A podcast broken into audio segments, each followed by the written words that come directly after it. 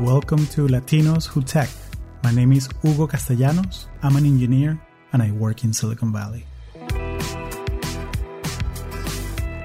I am originally from Caracas, Venezuela, and I've been calling the US home for the last 20 years. When it comes to Latinos in the US, we are 60 million people, but we're only 3% of the workers in science or engineering. As a professional in Silicon Valley, I've had the opportunity to meet some remarkable professionals that work in the tech industry, Latinos like me.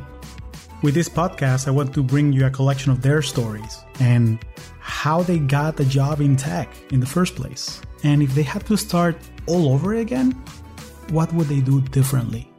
I want to share with you career advice on how to get a job in tech, how to deal with imposter syndrome, how to find your tribe when you're the only one in the room.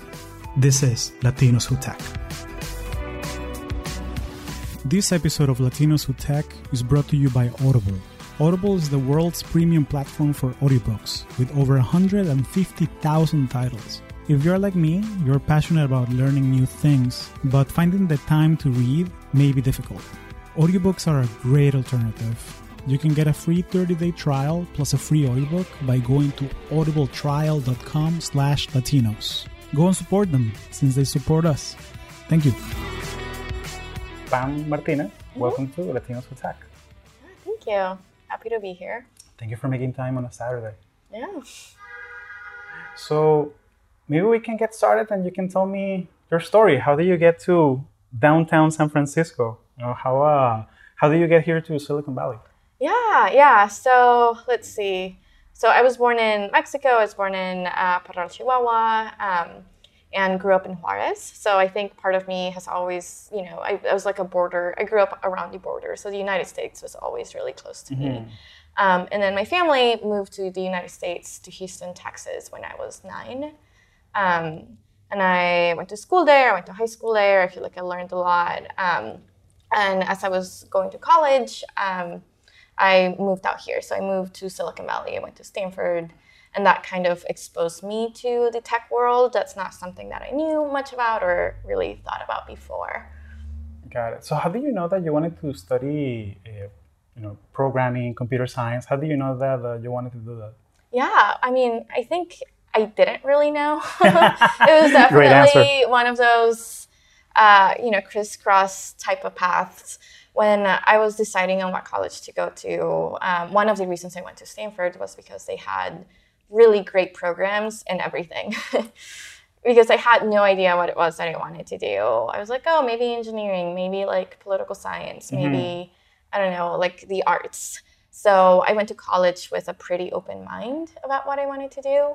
Um, and then in my first year of college, I took classes in a lot of different a lot of different departments. Mm. And I took a digital photography class in the computer science department. Interesting. And that's how I got exposed to computer science. After taking that class, um, I really enjoyed it. I really liked uh, a lot of the you know engineering and mathematical aspects of the class. Mm-hmm. Um, I decided that I wanted to check out the intro computer science classes, and that's how I got exposed to computer science. And um, after taking that class, I realized that that was out of all of the classes that I had taken, like one of the only classes that I actually enjoyed. I really, I like would start my homework early, which didn't happen for any of my other classes. So that was kind of like a sign for me to kind of like stick with the major. Got it. I, I love that because uh, we hear often about the idea of STEM, so mm-hmm. science, technology, engineering, mm-hmm. mathematics, but then also STEAM. Yeah. So when you put arts into it, so digital photography, that's uh, that's another avenue, right? That yeah, yeah yeah, and like growing up, I loved art. Like I really liked to draw. I liked to paint. I really liked photography. Um, but I also liked computers and math. Um, so I think that digital photography class kind of like combined everything I really enjoyed. Um, and I had never really thought of that as computer science. So that really opened up that STEAM mindset.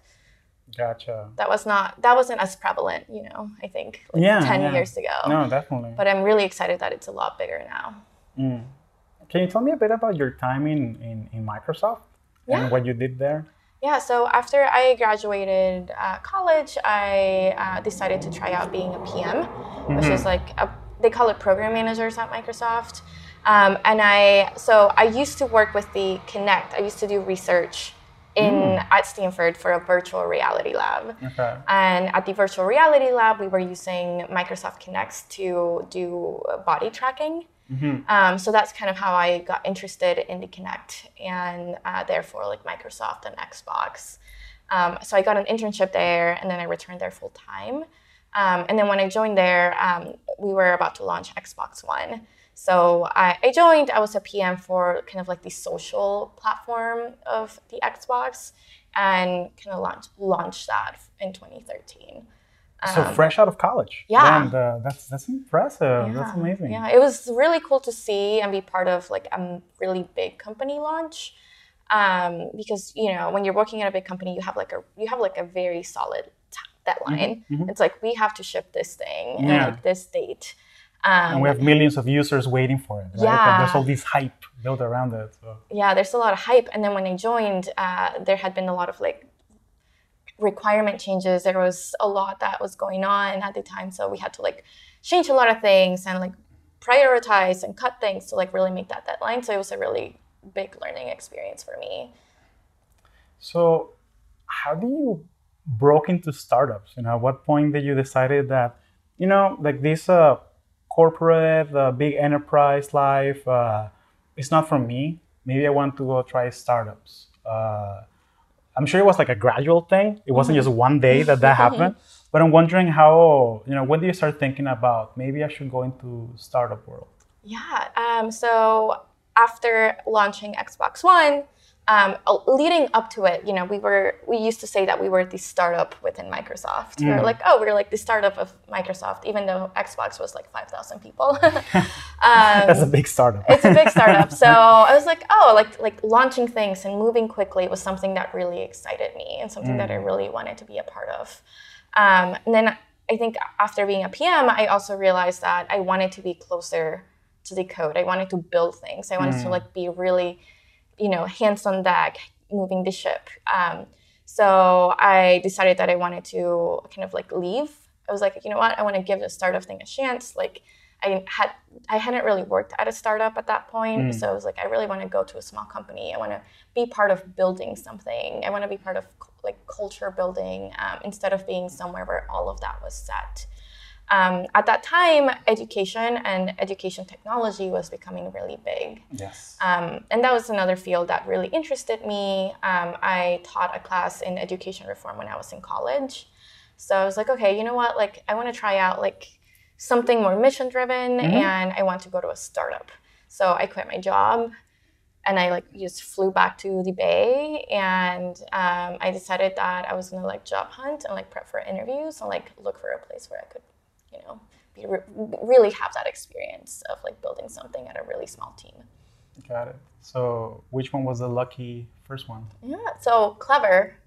Uh, Clever is a company that makes it really easy for schools to use technology. And at the time, they were working on kind of like an API for schools and like an API for other education companies to integrate with school data. Um, so I moved to the Bay and I, I mean, I honestly had no idea what I was going to do or how to get into startups.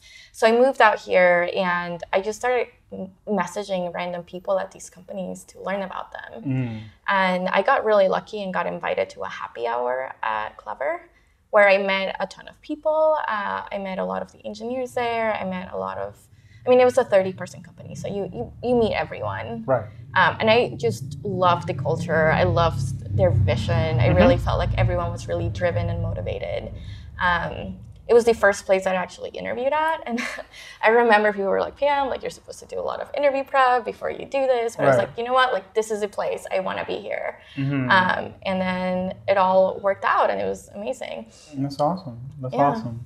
And I think uh, that tells you the, the power of connections, right? That uh, mm-hmm. of actually setting out these uh, coffee chats and getting to know people. You mentioned getting invited to a happy hour mm-hmm. uh, because uh, I find that, uh, and we were talking about that uh, before recording, that once you are here, it's so much easier mm-hmm. you know, to get connected and uh, oh, what are you into? E-learning?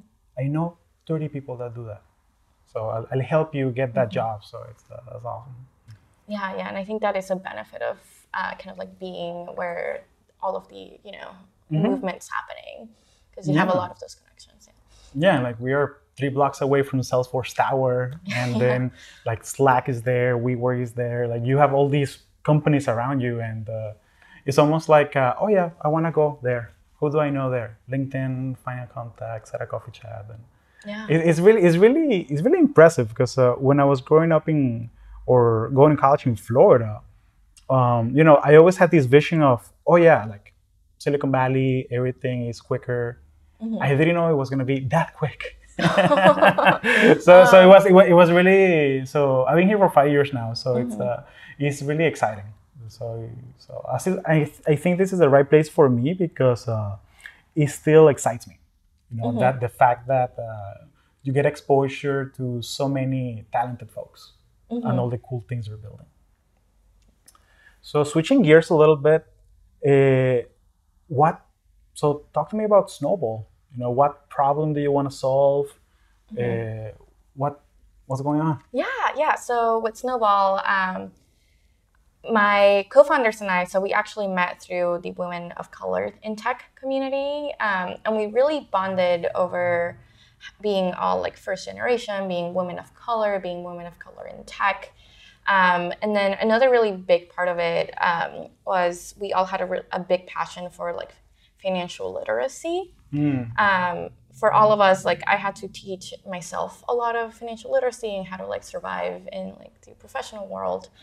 Um, and then both of my co-founders, I, I, guess all of us too, like we really bonded over like the student debt space. Mm-hmm. We're like, this is a really big problem. Uh, no one's really doing anything that works out there. Mm. It's like convoluted. People, you know, it's I think one of the biggest problems of our generation. Um, there's 1.6 trillion of like student debt in America right mm. now. Over 44 over 44 million Americans have student debt, and two thirds of that debt is held by women. So it is wow. a really big problem, especially for women. Um, so that's why we decided to get together and we're like, we want to we want to like solve this problem. Um, between the three of us, we have like a pretty varied background. Like I'm the technical person. I've been at a lot of startups. I'm really into engineering. Um, Pearl is, you know, she's had like over a decade of experience in finance and the finance industry. She's built a lot of financial models. She's worked in, um, done a lot of research in the fintech industry.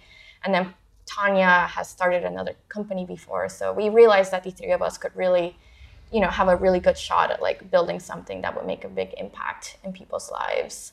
Um, so that's kind of like the big problem and how we got mm-hmm. together.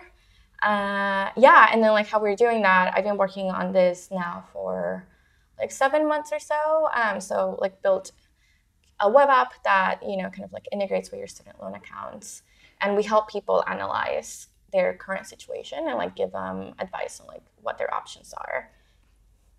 So is it something and uh, and again I know mm-hmm. that you haven't launched, so I'm not asking you to like, oh, what does it look like? Like, yeah. Uh, so I encourage people to go to the website, sign up for the waiting list, and check that out. Uh, but I'm wondering, do you want to play on that uh, YNAB space, like the money daily money management, or is it more like a personal capital, big picture thing, like a dashboard? Like, uh, where do you want to play? Yeah, I mean, so initially we were looking at and thinking about like helping people with uh, kind of how to manage their money. Mm. but I think we realized that if we go and even like more niche into like okay, like for the people who have student debt, what do you need to do? What are your options? And like be more tactical in that angle. So okay. um, right now, like if you have student loans, like you could change your payment structure. Like a lot of times, the default payment structure that you're in might not be the best one. So I think it's like really figuring out how, what should your right monthly payment be. Mm-hmm. Um, then there's like a lot of federal programs mm. out there. Like there's uh, income-based repayment, there's like PAYE, there's REPAYE. So uh, figuring out which one is the right one for you can also be like a pretty difficult thing to do. Mm. And then the last uh, big option is like should you refinance your student loans? What does that even mean? Like how much money can you save by doing that? So we really try to analyze your student debt information and like help you tackle it that way um, because that's something that we've found is like a really big pain point for people. Gotcha. So is the vision that uh, so let's say that I'm a I'm a user, I sign up, I use the app, I love it, and then I repay my loans in the, let's say, 16 months.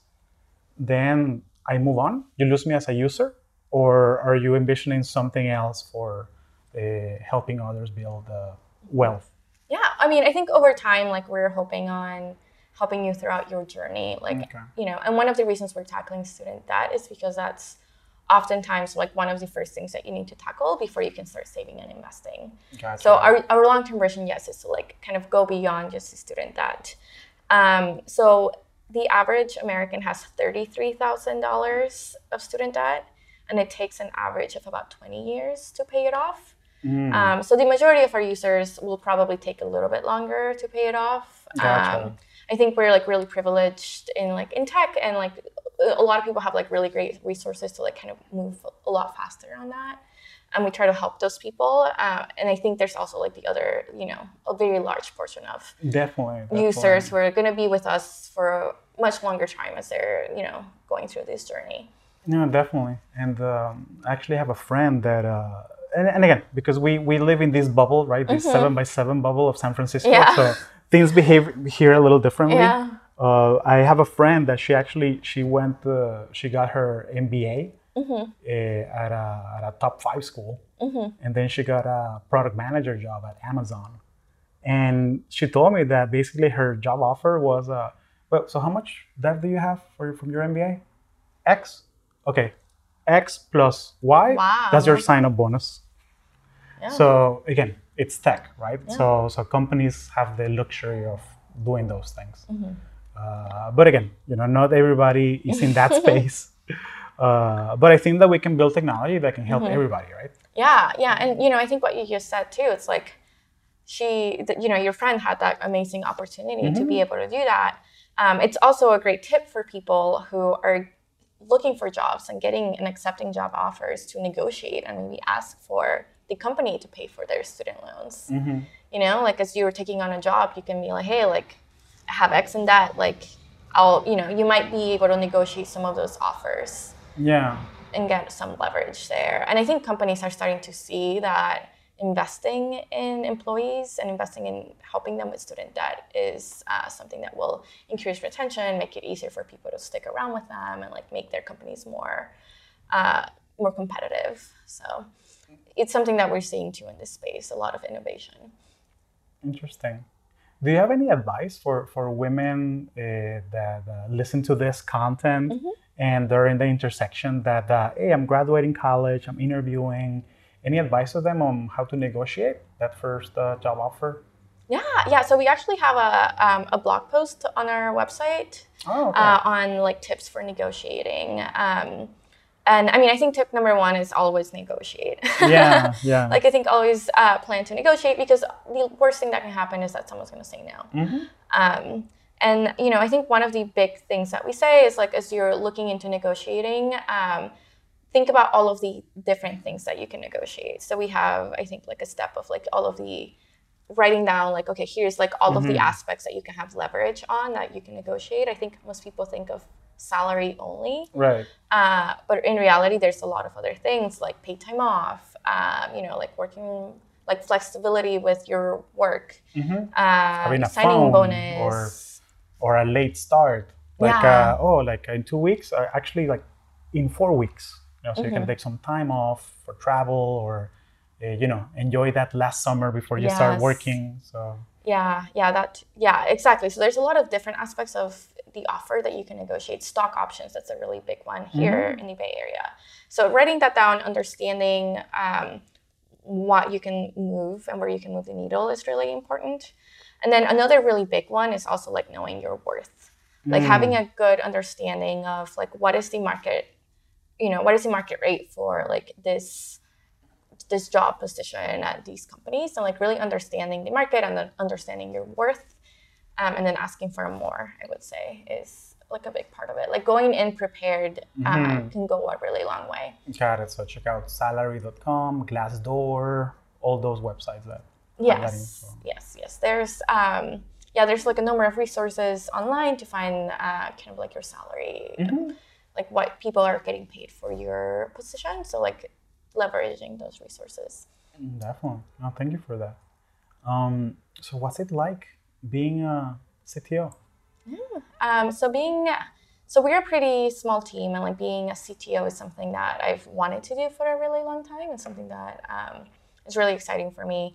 Uh, there's a lot of challenges and rewards. I would say uh, for me, the most the, the most rewarding thing is like being able to jump in and work on a pro- like some a problem that I care about a lot. Uh, so like being able to come in and every day building something that will make and save people a ton of money, I think is like really exciting and rewarding. Um, like my co-founders and I, like we jump in with a lot of user calls, and it, it's always a really big joy to see that. You know, for a lot of our users, they're saving like thousands of dollars on mm-hmm. their loans, Definitely. and knowing that that's going to have like a really big impact in their lives and their financial journeys um, is by far like the most rewarding and exciting thing.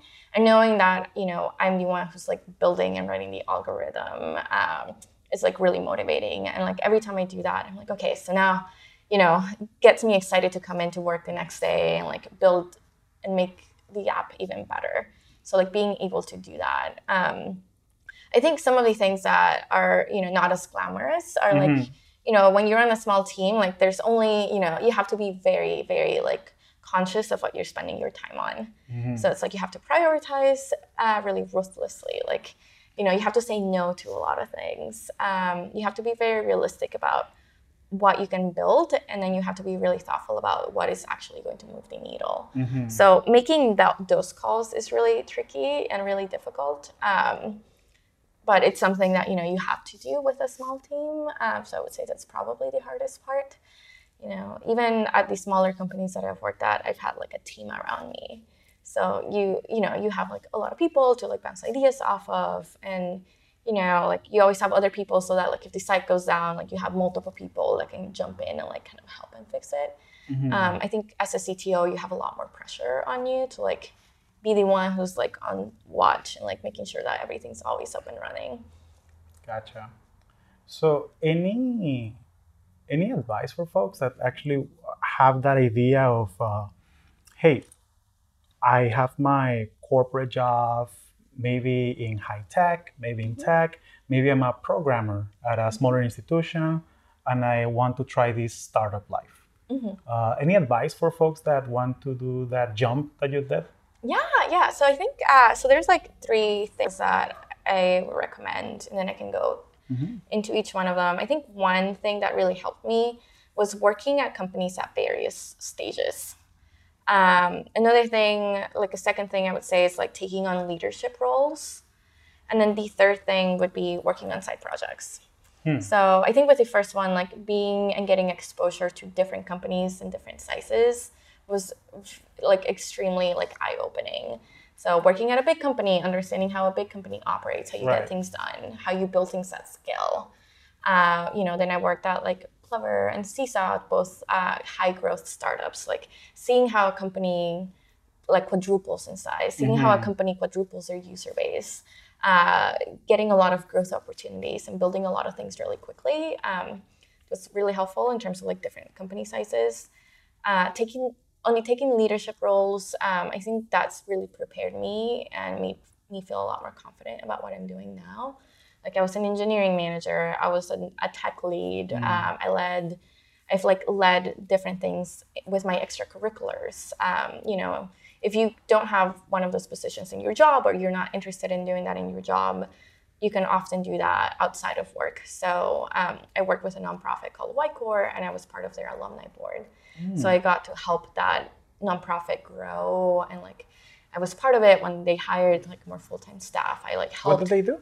Um, so Y-Corps is a nonprofit here in San Francisco and the Bay, and they connect and help people uh, become like leaders in their community. Mm. So if you're interested in joining, for example, you can become a project lead, and then Y-Corps helps you work with a non- another nonprofit and like work on a three month long project. Awesome. And you can use like kind of like your skill set and like to work with a nonprofit. Got um, it. Yeah, so they're um, an organization that has grown over the last four to five years, and it's been really exciting to see that trajectory and growth. And I think I've, me being involved in that um, was really rewarding, but also like really, um, I feel like I developed a lot of professional skills too. I think so, and, and it's always uh, it's always nice to find that uh, uh outlet of mm-hmm. energy, and that way to give back. Mm-hmm. It's like uh, we have our tech jobs by day, but yes. then we have our volunteering. So like I have SHPE, I do the the podcast, and so we all have our side thing mm-hmm. that uh, again, it can be something for it can be a, an act of love. Mm-hmm. Uh, again, you don't need to like be paid for it necessarily, mm-hmm. but uh, so it's just a way of using these skills and mm-hmm. maybe playing in another space. Exactly. Maybe I want yeah. to try to be a project manager. Mm-hmm. Guess what? You are better off trying that at a non for profit mm-hmm. and seeing if you like it rather than trying to apply for a job and then what happens if you don't like it. Exactly. Yeah. And, you know, and I think that's where like side projects and side hustles and these other things like give you opportunities to try things with a slightly different like stake Mm-hmm. Like you don't have to come in um, and feel like you need to get it right or perfect the first time. Like you, you have more opportunities to like try things out, see if you like them, like learn and grow and fail. Mm-hmm. Um, and then you know when you're ready, you can like really kill it when you're doing it. You know, like you going at work and you're like, I'm gonna be a, a tech lead now, or I'm gonna be a manager. Like you've mm-hmm. already led a lot of meetings before because you were doing that, you know, in a different right. way. Um, yeah, yeah, and I find that uh, there's this uh, experience gap. Mm-hmm. Uh, and again, like we are in a different part of our careers, you know, because we have experience. Mm-hmm. And we, but when I talk with uh, folks that are students and they want to transition to that uh, first internship or mm-hmm. that first full time job, there's that experience gap of, hey, Hugo, Pam, I mm-hmm. don't have anything to put in my resume. Really? Think harder. like, uh, well, you know, like I, I babysit on the weekends and uh, put that down yeah. because that, that needs time management. You need to, that needs uh, customer service. You need yeah. to actually talk with people. You need to, you're responsible for somebody else's life. Mm-hmm. Um, and again, you mentioned non for profit. So, uh, so SHPE, uh, I always encourage uh, folks that are in college, they have mm-hmm. a SHPE chapter to join it. Mm-hmm. And then if they're interested, make SHPE their internship.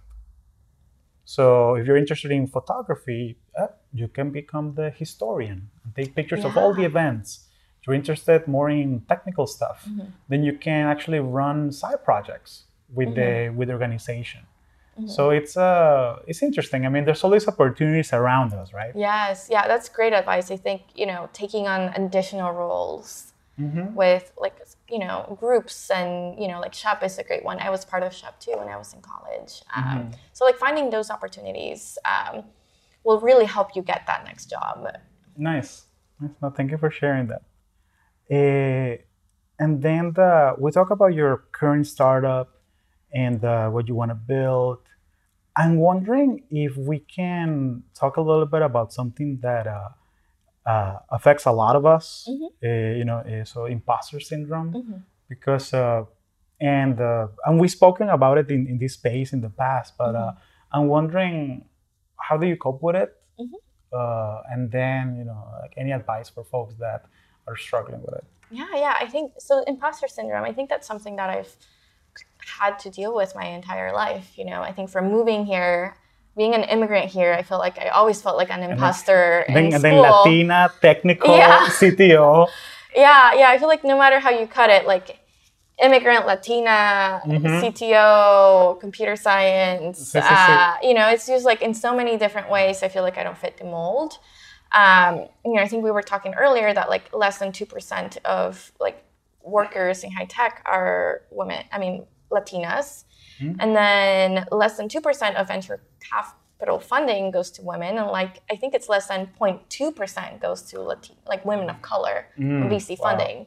So it's, it's really hard out there for, I would say, like underrepresented minorities. Um, so, you know, I think the, on the imposter syndrome side, um, it's something that I've had to deal with my entire life. And something that really helps me is I guess there's two things. One mm-hmm. is like really looking back at my accomplishments and looking mm-hmm. at how I've overcome challenges in the past.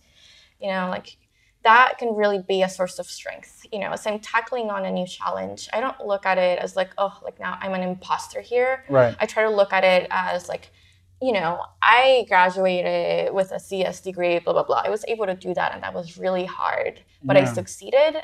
You know, as I take on a new challenge, I'm like, okay, well, I, if I was able to do that, I can do this. Yeah. You know, it's like I have I mean, these. Go to your class, look at your Stanford diploma. Yeah. yeah. you know, like it's right there. uh, you know, it's like just going back and like reflecting on all of these things that, you know, you've been through. And I think all of us have that. Like mm-hmm. we can all look back and, you know, think about like all of the difficult times that we've had and how we've overcome those things and how we've been able to find success. Mm. So that's like a really powerful motivator. It's like looking back and like thinking about like how we really have that grit and we really have that persistence and that ability to move forward.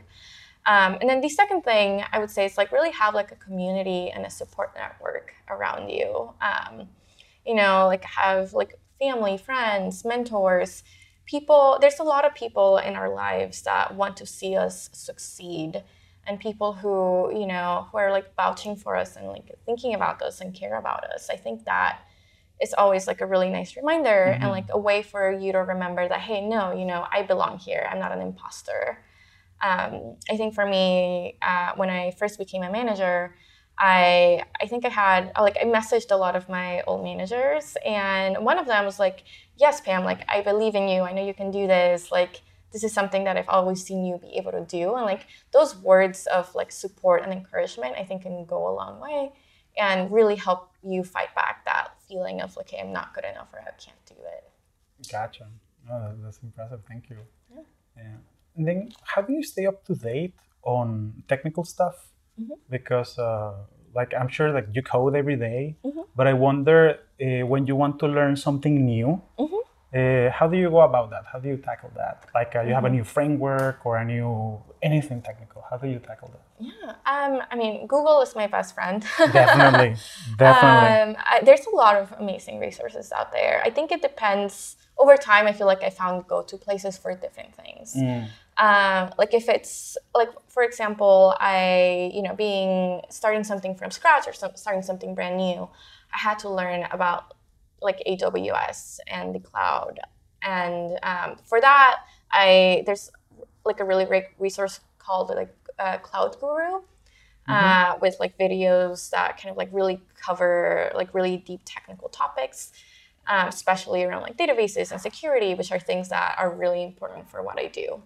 Uh, I think when it comes to like some of these other new trends, uh, you, there's like a lot of really great Medium articles. Um, so I'm constantly kind of like looking at like mm. web frameworks and like kind of like following what's going on. Uh, and then the last one I would say is Twitter. Twitter. There's uh, a lot of really great resources for like startups on on Twitter. Yeah. like, any any accounts you follow that, that you like go to that uh, that keep popping in your feed or because uh, I wanted to ask you like any influencers you follow, mm. any any mm-hmm. any folks that inspire you. Doesn't have to be technical, but like people that uh, that influencers that you follow. Yeah, yeah. So let me think of some people. Uh, like Tracy Chou is someone I follow. Okay. Um, so she posts a lot of stuff about like being a woman, women in, tech. She's also a founder. Um, so I follow her and I follow a lot of other people who are in that space. Um, I follow a lot of people who are part of like the diversity and inclusion mm. community um, in tech. I find that there's a lot of great technical people there. Uh, and then uh, Majors, something Majors. She's also someone that I follow. Gotcha. Uh, Charity Majors, mm-hmm. who's like another technical uh, manager. Uh, she also has a great blog, so I follow her blog as well. Awesome. So you know, so I'm sure that you know your schedule is super packed every week. Uh, you know, you have this product you want to ship. You have the again your action items. You you have to lead people. Um, how do you manage your time? You know, how do you?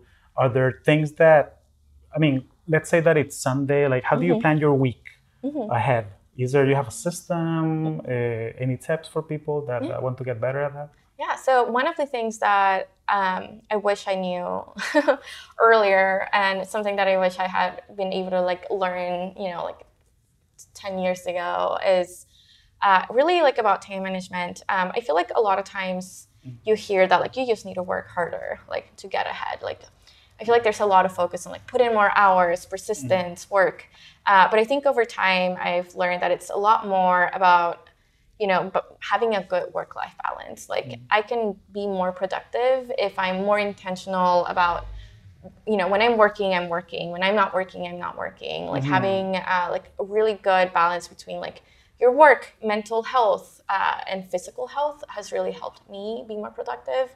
Like sleeping, like sleep is so incredibly important it's huge. too. It's huge, yeah. Um, and then I think when, when I really learned how to manage my time was when I started taking on more things. Like when I joined a nonprofit and started working with this nonprofit after work, I was putting in like four to five hours outside of work a week mm. on top of this. Wow. So it was like a rude awakening of like, okay, like how do I manage my time and how do I how do I find time to do this? And I think something that I learned then was that we all have we, we can have the time if we're like thoughtful and intentional. Um, in terms of more tactical things, um, I'm a bullet journaler. Nice. it's something that. Uh, yeah, but like for the audio people, I wish you could see this. Like, it's a beautiful spread that I have here of like all the notes and everything. it's just gorgeous. I love oh, it. Thank you. Yeah, I, I like I love being organized and I love journals and I love like writing down and like thinking about and planning my week mm. and month and year. Yes. so uh, it's it's something that I've done for a really long time, and I think the most important thing is not really that you have like a beautiful spread or like, you know, amazing to-do list. I think it's more about like really thinking about like what are the most important things that I want to accomplish this week. So I go through this every week, like every like Monday morning. I'm like, okay, what are the most important things that I need to get done? Uh, because at the end of the day, like what really matters are those important things. Mm-hmm. Like a lot of the little things, like you don't you don't really they're not going to move the needle in your life or yeah. your work necessarily, but I think really focusing on like how do I what are the things that I want to accomplish and then everything else will fall in place. Awesome. Yeah. Uh, anything else you'd like to add? Uh, startup life, work life balance, being a Latina in tech. Uh, anything else you'd like to to add? Um, I think something that I think is really important for all of us is like as we are, you know, this is it's like a hard world out there, you know, in a way, but it's not impossible. I think there's a lot of really great and amazing success stories. Um, and, and, you know, if you listen to some of other the other Ugo podcasts, you'll, you. you're you're listening to a lot of these success stories. Um, I think something that I always remind myself and like try to remind other people is as we are like moving you know ahead and as we're succeeding to like bring other people along you know like ex- like extend your hand and help your like community and help other people move up with you. Uh, because i think that's the only way that we're going to be able to change uh, you know the face of silicon valley. And i think that's how we're going to be able to really you know make an impact and make really exciting and amazing products and have a more inclusive ecosystem is if we all kind of like jump in and help each other and help other people around us. Um, and I don't think you need to be, you know, like, uh, you know, five years into your career to do that. I think mm-hmm. this is something that anyone can do. Like, if you're in college, you can help people as they're applying to college. If you're in your first job, you can give tips to, you know, college students who are looking for their first job. Um, so I think there's always different ways that you can like kind of like keep pulling people up alongside of you. Um, because at the end of the day, like it's not an impossible path. I think it's it's definitely doable and we can get really far. Um, but I think having that support and that community and having someone who can show you, you know, the roadmap can go a really long way. Definitely. Oh, drops mic. Uh, thank you so much. Yeah, no, thank you so much.